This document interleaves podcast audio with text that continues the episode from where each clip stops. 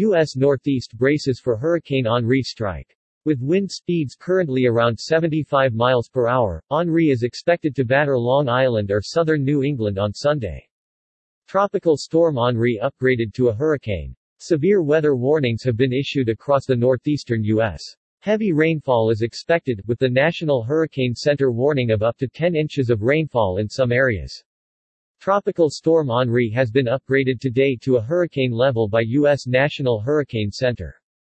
Henri was upgraded from a tropical storm to a hurricane on Saturday morning, and is expected to make landfall on Sunday. FEMA Administrator Deanne Criswell. Severe weather warnings have been issued across the northeastern U.S., as Hurricane Henri tracks northwest across the Atlantic. With wind speeds currently around 75 miles per hour, Henri is expected to batter Long Island or southern New England tomorrow.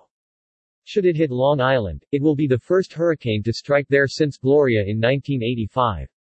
If it makes landfall in New England, it will be the first hurricane to do so since Bob in 1991, which killed 15 people and racked up a bill of more than $1.5 billion in damages. Henri is currently bringing wind speeds of around 75 miles per hour, 120 kilometers per hour, toward the U.S., and is expected to strengthen as it nears land.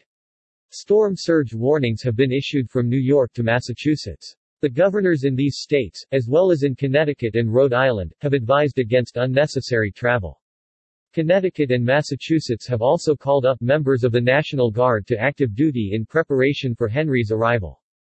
Heavy rainfall is expected, with the National Hurricane Center warning of up to 10 inches of rainfall in some areas. Heavy rainfall from Henri may result in considerable flash, urban, and small stream flooding, the center advised, adding that a tornado or two may occur in New England on Sunday.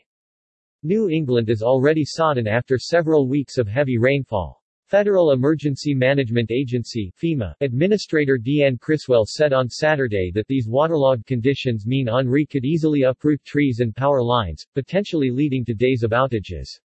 "We're going to see power outages, we're going to see downed trees, and even after the storm has passed, the threat of falling trees and limbs is still out there," she said.